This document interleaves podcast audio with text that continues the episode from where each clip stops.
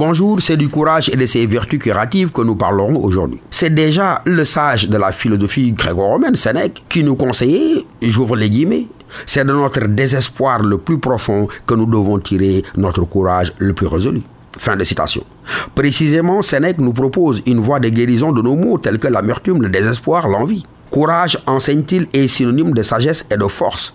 Car être courageux, c'est prendre l'exacte mesure de ce que pour une large part l'homme est ce qu'il se fait, ce qu'il choisit courageusement de se faire lui-même. Mais si courage est marque de force, ne les confondons pas. Et l'empereur Marc Aurel nous invite à les distinguer soigneusement en écrivant, j'ouvre les guillemets qu'il soit donné la force de supporter ce qui ne peut être changé et le courage de changer ce qui peut être changé, mais aussi la sagesse de distinguer l'un de l'autre. Fin de citation.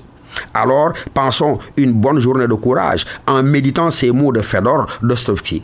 J'ouvre les guillemets. Ne cédons jamais à l'abattement. Ne perdons jamais courage. La vie est en nous et non en ce qui nous entoure. Être un homme et le demeurer toujours, quelles que soient les circonstances. Ne pas faiblir, ne pas trembler, ne pas tomber. Voilà le véritable sens de la vie. Fin de citation.